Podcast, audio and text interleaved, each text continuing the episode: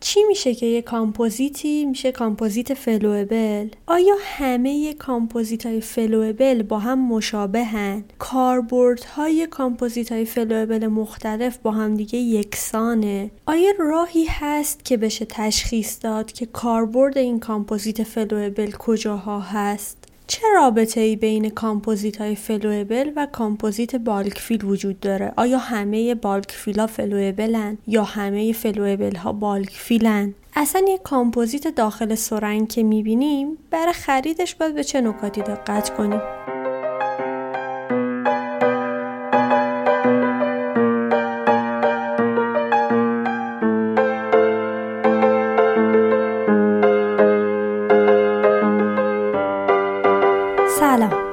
کیانا شکفته هستم و این هجدهمین اپیزود از پادکست مارتنزید و دومین اپیزود از فصل دوم پادکست هست که در فروردین ماه هزار و چهارصد ضبط شده. تو پادکست مارتنزید من هر ماه در مورد یکی از مواد دندون پزشکی اطلاعات کامل و ترجیحاً بالینی میدم تا فارغ از اینکه شما چقدر در موردش اطلاعات داشتین بتونین بهتر ماده دلخواهتون رو انتخاب کنین و با اون کار کنین تا در نهایت هر کدوم از ما بتونیم دندان پزشک بهتری باشیم. قبل از شروع این اپیزود اول یه عذرخواهی کنم بابت تأخیر و ممنون از اینکه صبوری میکنین. همینطور میخوام یه تشکر کنم از آقای علیرضا. واقعیتش من خیلی وقت پیش یه اکانت تو سایت هامیباش درست کرده بودم، اما خب تا حالا معرفیش نکرده بودم تا اینکه امروز در حالی که داشتم کاری ضبط این اپیزود رو انجام میدادم دیدم یه پیام اومد که آقای علیرضا از پادکست در سایت هامیباش حمایت کردن. خواستم بگم اینکه بدون اینکه من حتی تا حالا گفته باشم خودتون دیدین و از پادکست حمایت کردید و همینطور از پیامتون که همراهش بود خیلی خوشحال شدم. ممنونم ازتون. میدونید که ساخت این پادکست رو من برای علاقه خودم و حتی به عنوان یک جور مسئولیت اجتماعی انجامش میدم، نه هیچ چیز دیگه ای، اما قطعا حمایت شما میتونه کمک کنه که کارها به موقع تر و سریع تر پیش بره. پس اگه شما هم دوست داشتید از پادکست حمایت کنید میتونید از طریق سایت دنتلوب صفحه اول و یا از توی منو از قسمت پادکست مارتنزید از پادکست حمایت بکنید. اونجا هم از طریق خود سایت و هم از طریق سایت هامیباش میتونید از پادکست حمایت کنید. خب بعد این مقدمه بریم سراغ اپیزود هجده هم. از اول فصل دوم شروع کردیم، راجع به کامپوزیت ها صحبت کردیم. تو اپیزود هفده هم در مورد طبقه بندی کامپوزیت های دندانی صحبت کردیم که مقدمه‌ای بر تمام اپیزودهای کامپوزیت هست. پس اگه هنوز اپیزود هفده رو نشنیدید توصیه میکنم اول اون اپیزود رو گوش بدید. راستش اول میخواستم اپیزودها رو از ساختار کامپوزیت شروع کنم، اما چون احساس کردم بحث ممکنه یکم موادی بشه و برای بعضی از همکارا یکم خسته کننده باشه تصمیم گرفتم بحث رو با اپیزودهای کلینیکی شروع کنم و لابلای صحبت‌ها مباحث ساختاری رو تا حدودی بیارم. پس این شد که موضوع این اپیزود شد کامپوزیت‌های فلوئبل. اگر دوست دارید راجع به کامپوزیت‌های فلوئبل بیشتر بدونید پس لطفاً با ما همراه باشید.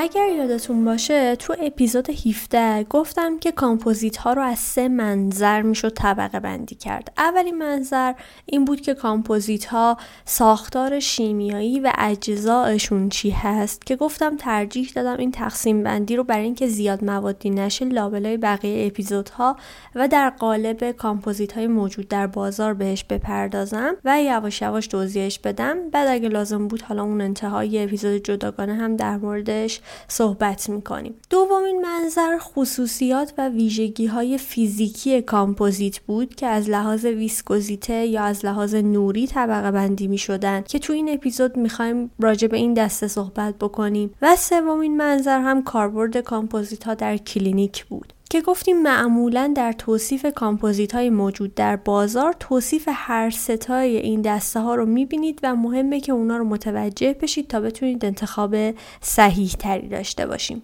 خب گفتیم یکی از تقسیم بندی کامپوزیت ها پس بر اساس خصوصیات فیزیکیشون بود که این خصوصیات فیزیکی معمولا از دو تا جنبه بررسی می شدن. یکی خصوصیات رئولوژیک کامپوزیت مثل ویسکوزیتی و سیلان ماده و یکی هم خصوصیات نوری. تو این اپیزود می خوایم به انواع کامپوزیت های دندانی از نظر رئولوژی و ویسکوزیتی بپردازیم و ببینیم برای انتخاب از این جنبه باید به چه نکاتی توجه کنیم. از این نظر خیلی از کامپوزیت های موجود در بازار به کامپوزیت های اسکالپتبل یا خمیری یا کانونشنال معروف هستن، یعنی همین کامپوزیت های خمیری مرسومی که هر روز باشون کار میکنیم. این کامپوزیت های خمیری میتونن به خاطر تغییر در یه سری خصوصیاتشون مثل شکل فیلرهاشون به شکل پکبل در بیان. یعنی چی؟ یعنی حسی مشابه پک کردن آمالگام به دندان پزشک بدن. بنابراین کامپوزیت های اسکالپتبل یا خمیری ما یا معمولی هستن یا ممکنه که حالت پکبل پیدا کرده باشن. و یه دسته دیگه از لحاظ خصوصیات رئولوژیک به عنوان کامپوزیت های فلوئبل شناخته میشن، یعنی کامپوزیت هایی که خاصیت جریان پذیری بهتری دارن که موضوع این اپیزود اختصاصا در رابطه با این کامپوزیت هاست، یعنی کامپوزیت های فلوئبل. پس باید از اینجا شروع کنیم که اصلا کامپوزیت فلوئبل یعنی چی؟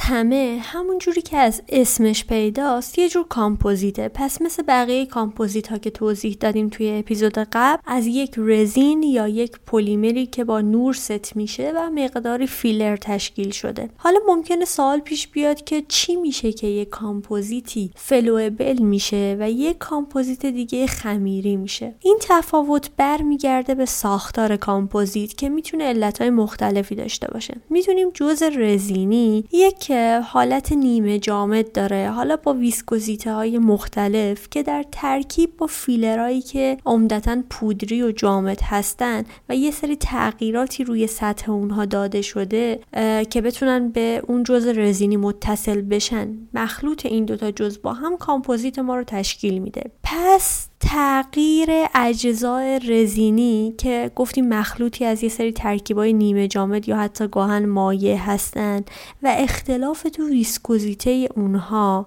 میتونه باعث تغییر تو ساختار رزین بشه که یک عامل فلوئبل شدن کامپوزیت میتونه باشه. همینطور تغییر توی سایز یا درصد فیلرهایی که به این رزین اضافه شده میتونه عامل فلوئبل شدن یک کامپوزیت باشه. مثلا اگر که ما بیایم فیلرهای کمتری داخل رزینمون استفاده بکنیم یا اینکه محدوده سایز این فیلرها رو چجوری تنظیم کردیم، آیا فیلرها لابلای همدیگه میتونن قرار بگیرن یا نه، یا حتی شکل این فیلرها که آیا این فیلرها یه جوریان که تو همدیگه قفل میشن و جلوی این که کامپوزیت ما جریان پذیری داشته باشه رو میگیرن یا برعکس.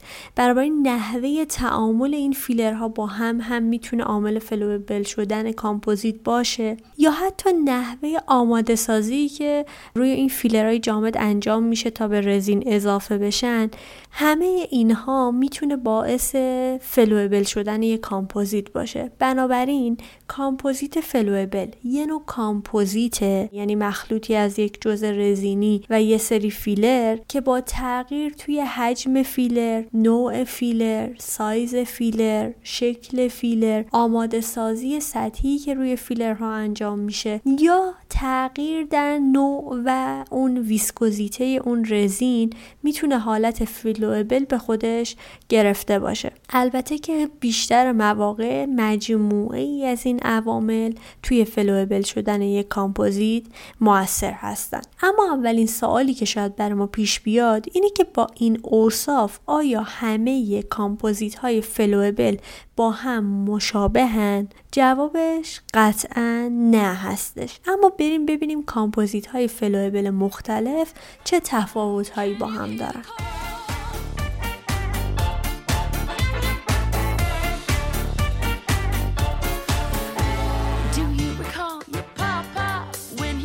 You on his knee, telling you the stories of everything he's seen, parading other people, how they brave the battlefield, taking on an empire, fighting to be free. Oh Papa, tell me what you saw, ten times around, can you hear the call? Oh Papa, I can see it in your eye, ten times around. تاریخچه کامپوزیت‌های فلوئبل برمیگرده به سال هزار و نهصد و نود و پنج یا هزار و نهصد و نود و شش میلادی. سالا قبل برای رسیدن به کامپوزیتی که به آسانی جریان پیدا کنه، با دیوارهای حفرمون راحت‌تر تطابق پیدا کنه، منیپولیشن بهتری به دندان پزشک بده، ایده کامپوزیت فلوئبل مطرح شد. اما خب هنوز پیشرفت‌های زیادی تو زمینه نوع رزین و اینا مثل امروز وجود نداشت. پس کامپوزیت‌های فلوئبل اولیه که به بازار عرضه شدن عمدتاً به وسیله کاهش درصد فیلر حالت فلوئبل پیدا کرده بودن. اگر یادتون باشه تو اپیزود قبل گفتم که هدف از اصلا درست کردن یک کامپوزیت و مخلوط کردن چند تا جزء مختلف اینه که ما نهایتاً خواص بهتری پیدا کنیم. اگه تو ساختار کامپوزیت‌های دندانی یکم ریز بشیم می‌بینیم که فیلر برای اینکه قابل استفاده باشه نیاز به یه رزینی داره تا بتونه شکل به خودش بگیره. از اون طرف رزین خالی خصوصیات مکانیکی خیلی پایینی داره، مثلا استحکام بالایی نداره، خصوصیت فیزیکی خوبی نداره، خیلی راحت تر آب جذب میکنه، تغییر رنگ میده، موقعی که نور بهش میرسه منقبض میشه و هر چی که این رزینمون بیشتر باشه این انقباض هم بیشتر میشه و کلی خاصیت دیگه که وقتی فیلر به این رزین اضافه میشه میتونه اکثر این خصوصیات رو بهتر کنه، حتی خصوصیات نوری رو، پالیش پذیری رو، رادیو اوپاسیتی و غیره. پس اگر کامپوزیت ما به خاطر حجم کمتر فیلر در ساختارش فلوئبل شده باشه، ما توقع داریم که این کامپوزیت خصوصیات مطلوب کمتری نسبت به یک کامپوزیت با درصد فیلر بالاتر داشته باشه، مثلا استحکامش کمتر باشه، سایش بیشتری داشته باشه، انقباض موقع پلیمریزاسیونش بیشتر شده باشه، جذب آب و محلولیت بالاتری داشته باشه، تغییر رنگ بیشتری داشته باشه، ضریب انبساط حرارتیش دورتر از نسج دندان باشه و حالا بقیه خصوصیاتش. بنابراین با توجه به این خصوصیات کاربرد کامپوزیت‌های فلوئبل اولیه نسبت به بقیه کامپوزیت‌ها محدود بود. مثلا محدود بود به استفاده به عنوان فیشور سیلانت یا به عنوان یه ماده‌ای برای ترمیم‌های پیشگیرانه رزینی یا همون پی آر آر، ترمیم‌های کلاس پنج، ترمیم‌های اطفال یا نهایتاً ترمیم‌های کلاس سه یه خورده محدودتر. امروز ما اصطلاحاً به این کامپوزیت ها میگیم کامپوزیت های فلوئبل نسل اول یا کامپوزیت های فلوئبل معمولی یا اصلا هیچ جلوش نمیگیم، میگیم فقط کامپوزیت فلوئبل. درسته که تو نمونه های اولیه مقدار فیلر حدود مثلا بیست تا سی درصد حجمی بود، اما نمونه های امروزی این دسته معمولاً زیر پنجاه درصد حجمی فیلر دارن و نکته اصلیش اینه که نسبت به کامپوزیت های خمیری معمول این درصد حجمی فیلر کمتر هست. بنابراین به کامپوزیت هایی که داخل سرنگ هستن حالت فلوئبل دارن و به عنوان یک عامل برای فلوئبل شدنشون کم کردن میزان فیلر یا حجم فیلر به عنوان یک عامل مطرح بوده، ما اصطلاحاً میگیم کامپوزیت های فلوئبل معمولی، کامپوزیت های فلوئبل نسل اول. یه نکته رو همینجا بگم که تو مقالات و توی بروشورهای مواد مقدار فیلر موجود در ساختار کامپوزیت به دو تا روش معمولاً گزارش میشه، یکی به عنوان درصد وزنی فیلر و یکی درصد حجمی. از اونجایی که خب جرم و چگالی فیلرهای مختلف روی این درصدها تأثیر گذاره، این درصدها با هم دیگه مقداری اختلاف دارن که خب معمولاً عدد درصد وزنی بالاتر از درصد حجمیه. برای همینه که شرکت‌ها توی بروشورشون خیلی وقتا بیشتر درصد وزنی فیلر رو گزارش میکنن چون عدد بزرگتری هست، اما ما بیشتر به درصد حجمی توجه میکنیم چون حالا تأثیر وزن فیلر توش کمتر هست. مثلا اگر که کامپوزیتی فیلر زیرکونیایی که جرم بالایی داشته باشه داخلش باشه، به نظر میاد درصد وزنی فیلر خیلی بالاه، در حالی که ممکنه درصد حجمی اونقدر بالا نباشه.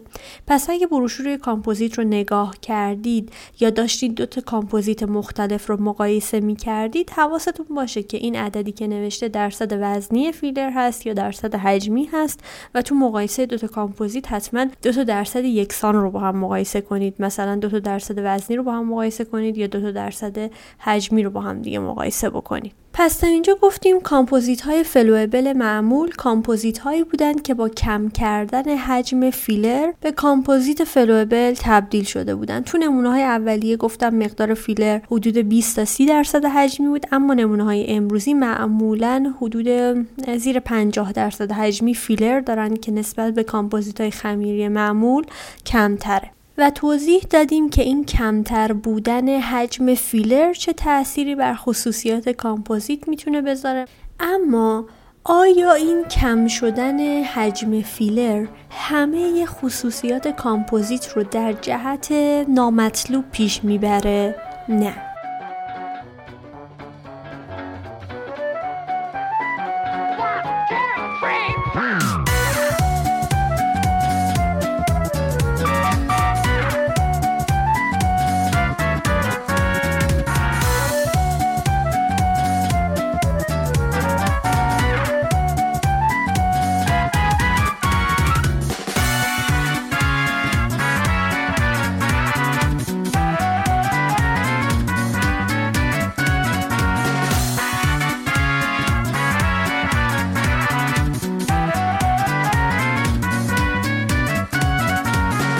خاصیت مهم توی مواد دندانی داریم به نام الاستیک مودولوس که میزان سفتی یا انعطاف پذیری یک ماده رو میتونه نشون بده. به عبارتی به این معنی که یه ماده با وارد شدن نیرو بهش چقدر میتونه تغییر شکل بده و بعد دوباره به حالت اولیه‌اش برگرده. کم شدن فیلر تو کامپوزیت‌های فلوئبل نسل اول باعث شده که کامپوزیت‌های این دسته الاستیک مودولوس یا سفتی کمتری داشته باشن، به این معنی که با اعمال نیرو به این کامپوزیت ها تغییر شکل بیشتری نسبت به کامپوزیت هایی با فیلر بالاتر نشون میدن. تو اپیزود بعدی که دارم در رابطه با کاربرد کامپوزیت های فلوئبل صحبت میکنم مفصل در مورد این حرف داریم که با هم بزنیم. منتها فعلا اینجا اینو داشته باشیم که این الاستیک مدولوس کمتر باعث شده که کامپوزیت های فلوئبل مثلا برای ترمیم های کلاس پنج که نیاز هستش که ترمیممون همراه با دندان تغییر شکل لازم رو بده گزینه‌های مناسبی باشن، یا با عنوان مثلا لاینر یا لایی اول زیر بقیه کامپوزیت ها، یا زمانی که مثلا ما به یک ماده جاذب استرس نیاز داریم که تو اپیزود بعدی مفصل راجع به همه اینها و علت‌هاش با هم صحبت خواهیم کرد. پس به صورت خلاصه ویژگی اصلی کامپوزیت‌های فلوئبل جریان پذیری خوبشون، تطابق خوب با دیوارهای حفرمون و الاستیک مدولوس کم بود. در عوض گفتیم یه سری خصوصیات مکانیکی و فیزیکی پایین‌تر این کامپوزیت‌ها داشتن که کاربرد اونها رو محدود کرده بود به یه سری کاربردهای خاص مثل فیشور سیلانت، پی آر آر، ترمیم کلاس پنج یا ترمیم کلاس سه محدود، استفاده به عنوان مثلا لایه اول زیر بقیه کامپوزیت ها و اینجور چیزها که توی اپیزود بعدی مفصل تر راجع بهش صحبت خواهیم کرد. که گفتیم امروزه ما اصطلاحاً به این کامپوزیت های فلوئبل که حجم فیلرشون نسبت به کامپوزیت های معمول کمتر هست میگیم کامپوزیت های فلوئبل نسل اول. ولی امروز که ما داریم این اپیزود رو ضبط میکنیم کامپوزیت های فلوئبل دیگه محدود به این کامپوزیت ها نیستن و امروز کامپوزیت های فلوئبلی اومده که میتونه کاربرد های خیلی وسیع تری داشته باشه که حالا از اینجا به بعد میخوایم راجع به این کامپوزیت ها با هم بیشتر صحبت کنیم.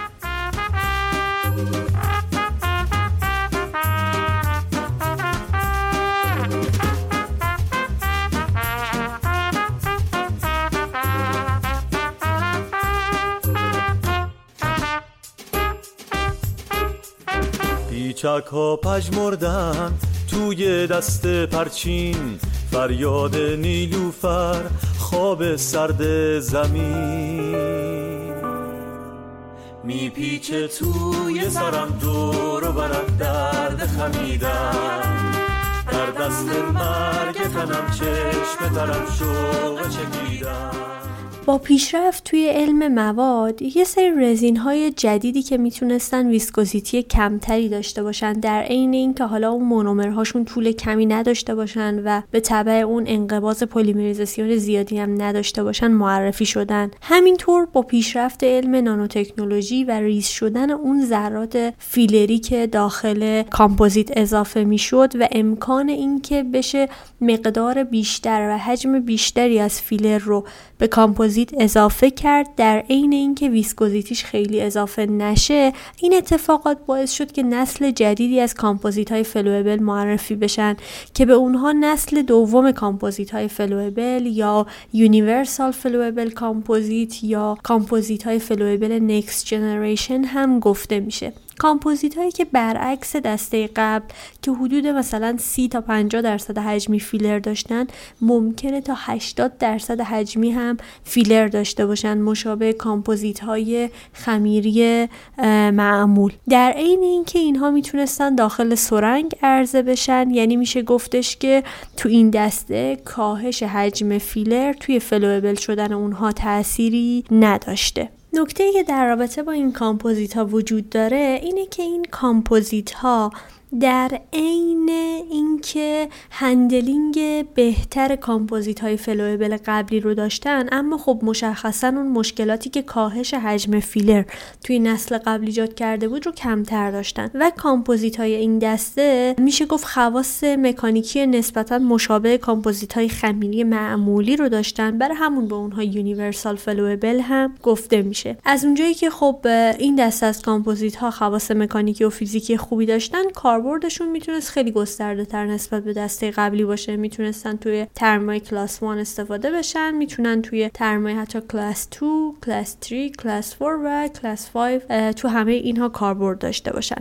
پس کامپوزیت ها با روش های مختلفی میتونستن فلوئبل بشن، به انواعی که با کاهش درصد فیلر فلوئبل شده بودن نسل یک یا همون کامپوزیت های فلوئبل معمولی، اونایی که فیلر بالاتری داشتن نسل دو یونیورسال یا نکست جن بهشون میگفتیم. خب با توجه به محتوای رزینی مختلف و همینطور درصد فیلر متفاوت این کامپوزیت ها، میزان جریان پذیری این کامپوزیت ها کاملا با هم دیگه متفاوت میشه که با روش های مختلفی حالا ممکنه این میزان جریان پذیری ارزیابی بشه. یه روشی که ممکنه دیده باشید و یا بعداً ببینید ارزیابی فلو دیستنس برای کامپوزیت های فلوئبل. علاوه بر این که وقتی من کامپوزیت فلوئبل رو روی یه سطح میذارم، این زاویه تماس این کامپوزیت با سطح چقدر میشه که حالا ترشبندگی اون رو به عبارتی نشون میده. یه چیزی که برای ما اهمیت داره فلو دیستنس. برای تشخیص اینکه این کامپوزیت چقدر میتونه فلو داشته باشه، میان این کار میکنن که یه قطره یا یه وزن مشخص از کامپوزیت رو روی اسلب میریزن و اون رو میان عمود میذارن تا به قول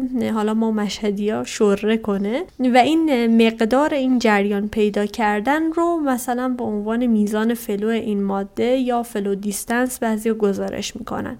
نکته‌ای که در این مورد خیلی اهمیت داره این هست که جریان پذیری یا حتی همون فلو دیستنس این کامپوزیت‌ها الزاماً با درصد وزنی فیلرشون رابطه مستقیم نداره. یعنی ممکنه یک کامپوزیت فلوئبلی هفتاد و پنج درصد وزنی فیلر داشته باشه اما جریان پذیری بهتری از یک کامپوزیتی با شصت و پنج درصد وزنی فیلر داشته باشه که خب به نوع رزین، وزن فیلر و تعامل فیلر با هم دیگه یا تعامل فیلر با رزین میتونه مرتبط باشه. پس حواستون به این نکته باشه. یه عکس معروف در رابطه با این فلو دیستنس کامپوزیت های مختلف و درصد وزنی فیلرشون هست که حالا تو صفحه اینستاگرام میذارم تا ببینید. علاوه بر این که کامپوزیت های فلوئبل نسل یک و دو داشتن، این کامپوزیت ها رو پس میشه از نظر ویسکوزیتی یا فلوشون به دو سه دسته تقسیم کرد که حالا توی برندهای مختلف ممکنه این نامگذاری ها متفاوت باشه، اما خب اصل داستان با هم یکیه. اونهایی که فلو بالاتری دارن به نام هایلی فلوئبل یا لو ویسکوز شناخته میشن، اونهایی که برعکس فلو کمتری دارن به نام های ویسکوز ممکنه شناخته بشن. تو بعضی برندها مثلا مثل توکویاما یه گروه میانه‌ای هم وجود داره به نام مدیوم که بین دو تا گروه قبلیه. یه نکته که مهمه اینه که کامپوزیت‌های نسل یک که حجم فیلر کمتری داشتن عمدتاً لو ویسکوزن و جریان پذیری خوبی دارن، تطابق خوبی با دیوارها دارن. اما اون چیزی که اهمیت پیدا میکنه بیشتر توی نسل دوه که این تنوع ویسکوزیتی بیشتر دیده میشه و توی انتخاب کامپوزیت فلوئبلمون باید یه خورده بیشتر بهش دقت بشه. هرچی کامپوزیت فلوئبلمون به سمت ویسکوزیته های پایین تر باشه برای کاربرد هایی که هدف ما خب تطابق بالاتر هست، مثل مثلا لاینر زیر بقیه کامپوزیت ها یا کف باکس کلاس دو، اینا مناسب تره. هرچی کامپوزیت فلوئبلمون ویسکوزیته های بالاتر داشته باشه برای کاربردهای ترمیمی که حالا بیشتر هدف ما دسترسی و هندلینگ بهتره که دوست داریم داخل سرنگ باشه، برای اونجاها مناسبه. برای همین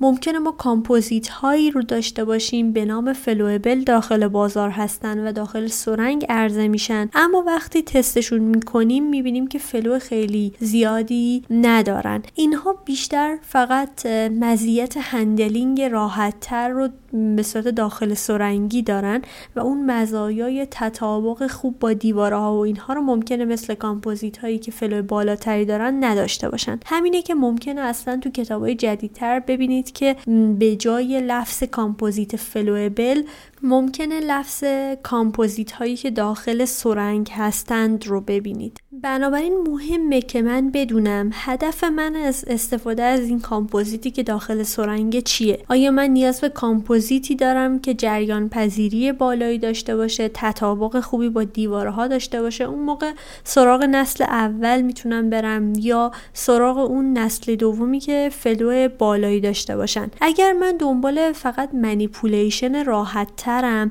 میتونم از همه انواع نسل یک و دو و با فلوهای مختلف استفاده کنم. اگر دنبال خصوصیات مکانیکی خوبم، اون وقت فقط باید سراغ نسل دوها برم که خصوصیات مکانیکی بالاتری دارن و به همین ترتیب. سکوتو به تارون شبت ستاره بارون دستا تا قندش باز توی این خونه مهون زیر برف و بارون یا هر کجا که باشی میتونی عطر لذت رو لحظه هات بپاشی میدونم که دیروز چه ها گذاشته قرما آتیش عشقت امروز زده به قلب سرما خودت رو رها کن میون آرزوها تا رویاهات به حقیقت بپیوندن. خب تا اینجا یه تقسیم بندیمون این بود که کامپوزیت فلوئبل بر اساس نحوه فلوئبل شدن و خصوصیات مکانیکیشون دو تا دسته نسل یک و نسل دو تقسیم بندی می شدن که کاربرد اونها رو مشخص می کرد. بر اساس ویسکوزیتی هم به انواعی با ویسکوزیتی بالاتر یا پایین و یا گاهن متوسط تقسیم می شدن که توی کاربردشون می تونست تاثیرگذار باشه. یه طبقه بندی دیگه از کامپوزیت های فلوئبل موجود در بازار بر اساس عمق کیور شدنشونه که یا مشابه کامپوزیت های معمول در عمق دو میلیمتری کیور میشن و باید به صورت لایه لایه یا اینکریمنتال داخل حفره قرار بگیرن یا با توجه به ساختارشون میتونن از نوع بالک فیل باشن که تا چند میلیمتری اوکلوزال به صورت بالک داخل حفره قرار میگیرن که چون حالا یه اپیزود جداگانه در مورد کامپوزیت های بالک فیل و انواعشون داریم اینجا خیلی دیگه راجع بهشون صحبت نمی کنیم. فقط اینو میدونیم که کامپوزیت های داخل سرنگ میتونن به صورت کانونشنال داخل حفره قرار بگیرن و اینکریمنتالی یا میتونن به صورت بالک فیل باشن. حواسمون باشه که نه همه کامپوزیت های بالک فیل فلوئبل هستن و نه همه فلوئبل ها بالک فیل هستن. پس یه تقسیم بندی دیگه از کامپوزیت های فلوئبل عمق کیورشون و نحوه قرارگیریشون هست که آیا بالک قرار میگیرن یا لایه لایه. یه دسته جدید از کامپوزیت‌های فلوئبل یا قابل تزریق کامپوزیت‌های فلوئبلی هستند که مونومرهای سلف اچ مثل این مونومرهایی که تو باندینگ‌های سلف اچ یا سمانای رزینی سلف اتزی وجود داره داخل خودشون دارن. به این دسته از کامپوزیت‌های فلوئبل که حالا ممکنه تو مقالات یا اینور اونور بشنوید کامپوزیت‌های فلو سلف اتزیو میگن. برند تجاری زیادی داخل بازار هنوز ندارن.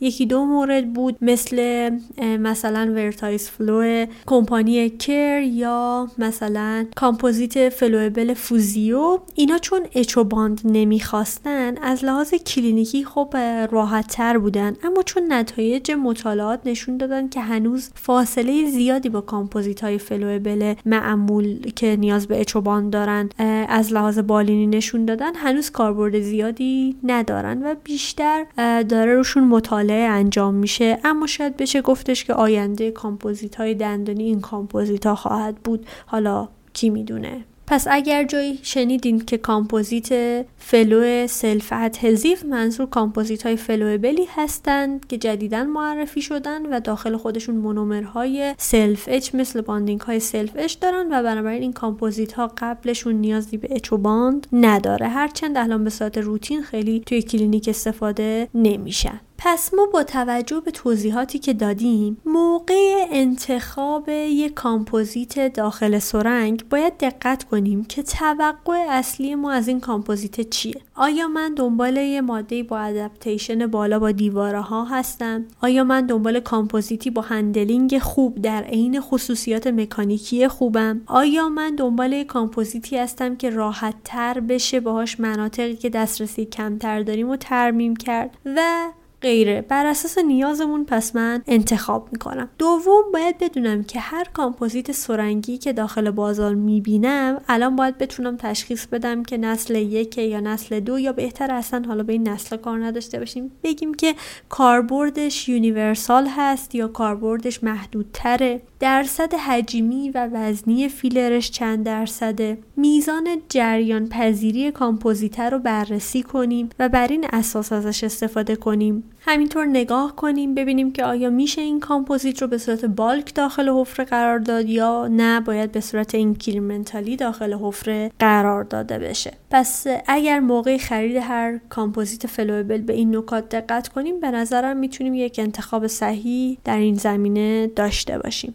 برای اینکه این قضیه یه خورده راحت تر بشه، مثلا من دو سه تا از نمونه های کامپوزیت های موجود در بازار رو اگه بخوام بررسی کنم، مثلا کامپوزیت گراندیو فلو کمپانی ووکو یه کامپوزیت فلوئبل نسل دوه، چرا که درصد وزنی فیلرش حدود هشتاد درصد و درصد حجمی فیلرش حدود شصت و پنج درصده که بنابراین شرکت ادعا میکنه که این کامپوزیت یه کامپوزیت یونیورساله، میشه تو ترمیم های قدامی و خلفی ازش استفاده کرد. از طرفی این کامپوزیت بالک فیل نیست، باید اینکریمنتالی گذاشته بشه. با اینکه شصت و پنج درصد حجمی فیلر داره، فلو دیستنس نسبتا خوبی هم داره، جریان پذیری نسبتا خوبی داره و علاوه بر اینکه قابل تزریق هست، میشه از مزایای فلو پیدا کردنش هم استفاده بکنیم که حالا در رابطه با کاربردهاش توی اپیزود بعدی بیشتر با هم صحبت خواهیم کرد. یا مثلا کامپوزیت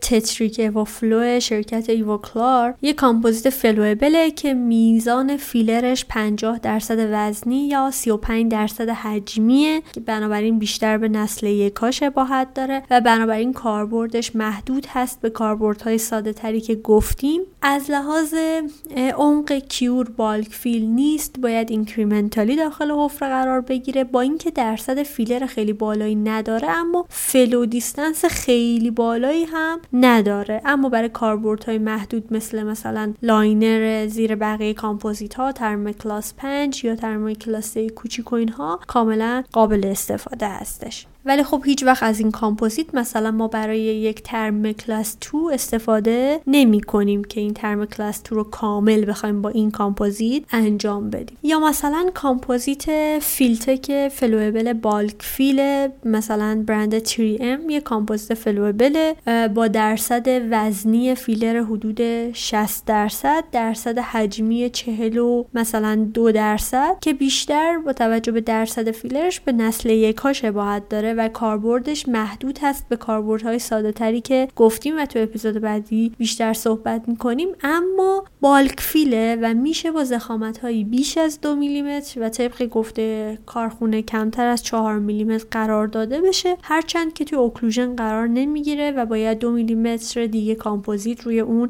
برای قسمت اوکلوزالی قرار بگیره که حالا توی اپیزود کامپوزیت های بالک فیل راجبش قطعا بیشتر صحبت خواهیم کرد. و به همین ترتیب برای بقیه برندها دوست دارم یه همچین دیدی رو موقع خرید کامپوزیت فلوئبل داشته باشید. خب امیدوارم این پادکست تا اینجای کار به دردتون خورده باشه. تو اپیزودهای بعدی در مورد کاربردهای کلینیکی کامپوزیت فلوئبل، کامپوزیت‌های بالک فیل، کامپوزیت‌های کور بیلدآپ، کامپوزیت‌های نان ویتا شید، تک شید، کامپوزیت‌های خلفی و ویژگی‌هاشون، کامپوزیت لابراتواری، انتخاب کامپوزیت و اینجور مسائل کلی اپیزود خوب خواهیم داشت. پس اگر دوست دارید در ادامه اپیزودها هم با من همراه باشید. اگر از محتوای پادکست هم راضی هستید ممنون میشم اونو به دوستان و همکارانتون معرفی کنید. مارتنزید رو میتونید تو شبکه های اجتماعی مثل تلگرام، اینستاگرام و توییتر دنبال کنید. گفتم که گزینه حمایت از پادکست مارتنزید هم الان فعاله و میتونید از پادکست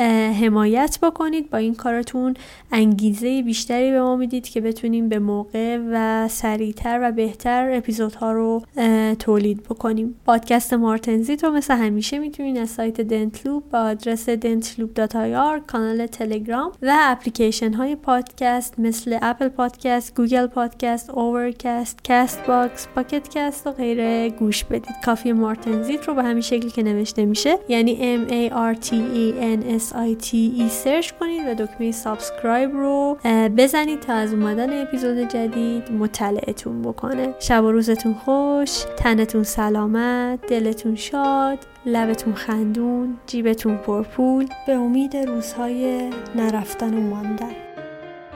یه خونه ای هست که صاحبخونه‌اش آمریکاست، یه کارخونه ای که صاحبش کاناداست، یه کوچه ای هست که نصفشون لندنن، یه خیابون دراز که تهش معلوم نیست کجاست، یه شهری هست که همشون مسافرن، چمدوناشونو بستن و همیشه حاضرن، کلاسای چینی و روسیشون ترک نمیشه، دیگه فکرشونو کردن میخوان حتما برن.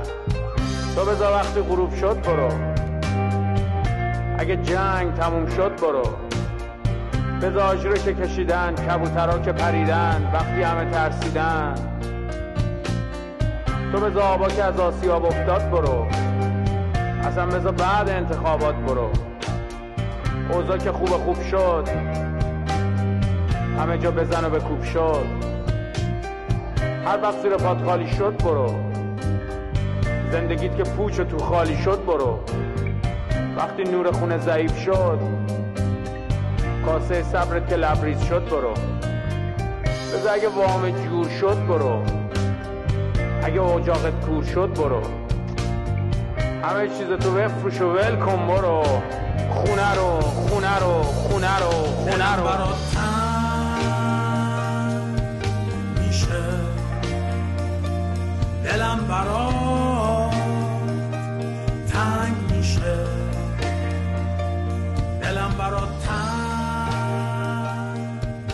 میشه، دلم برات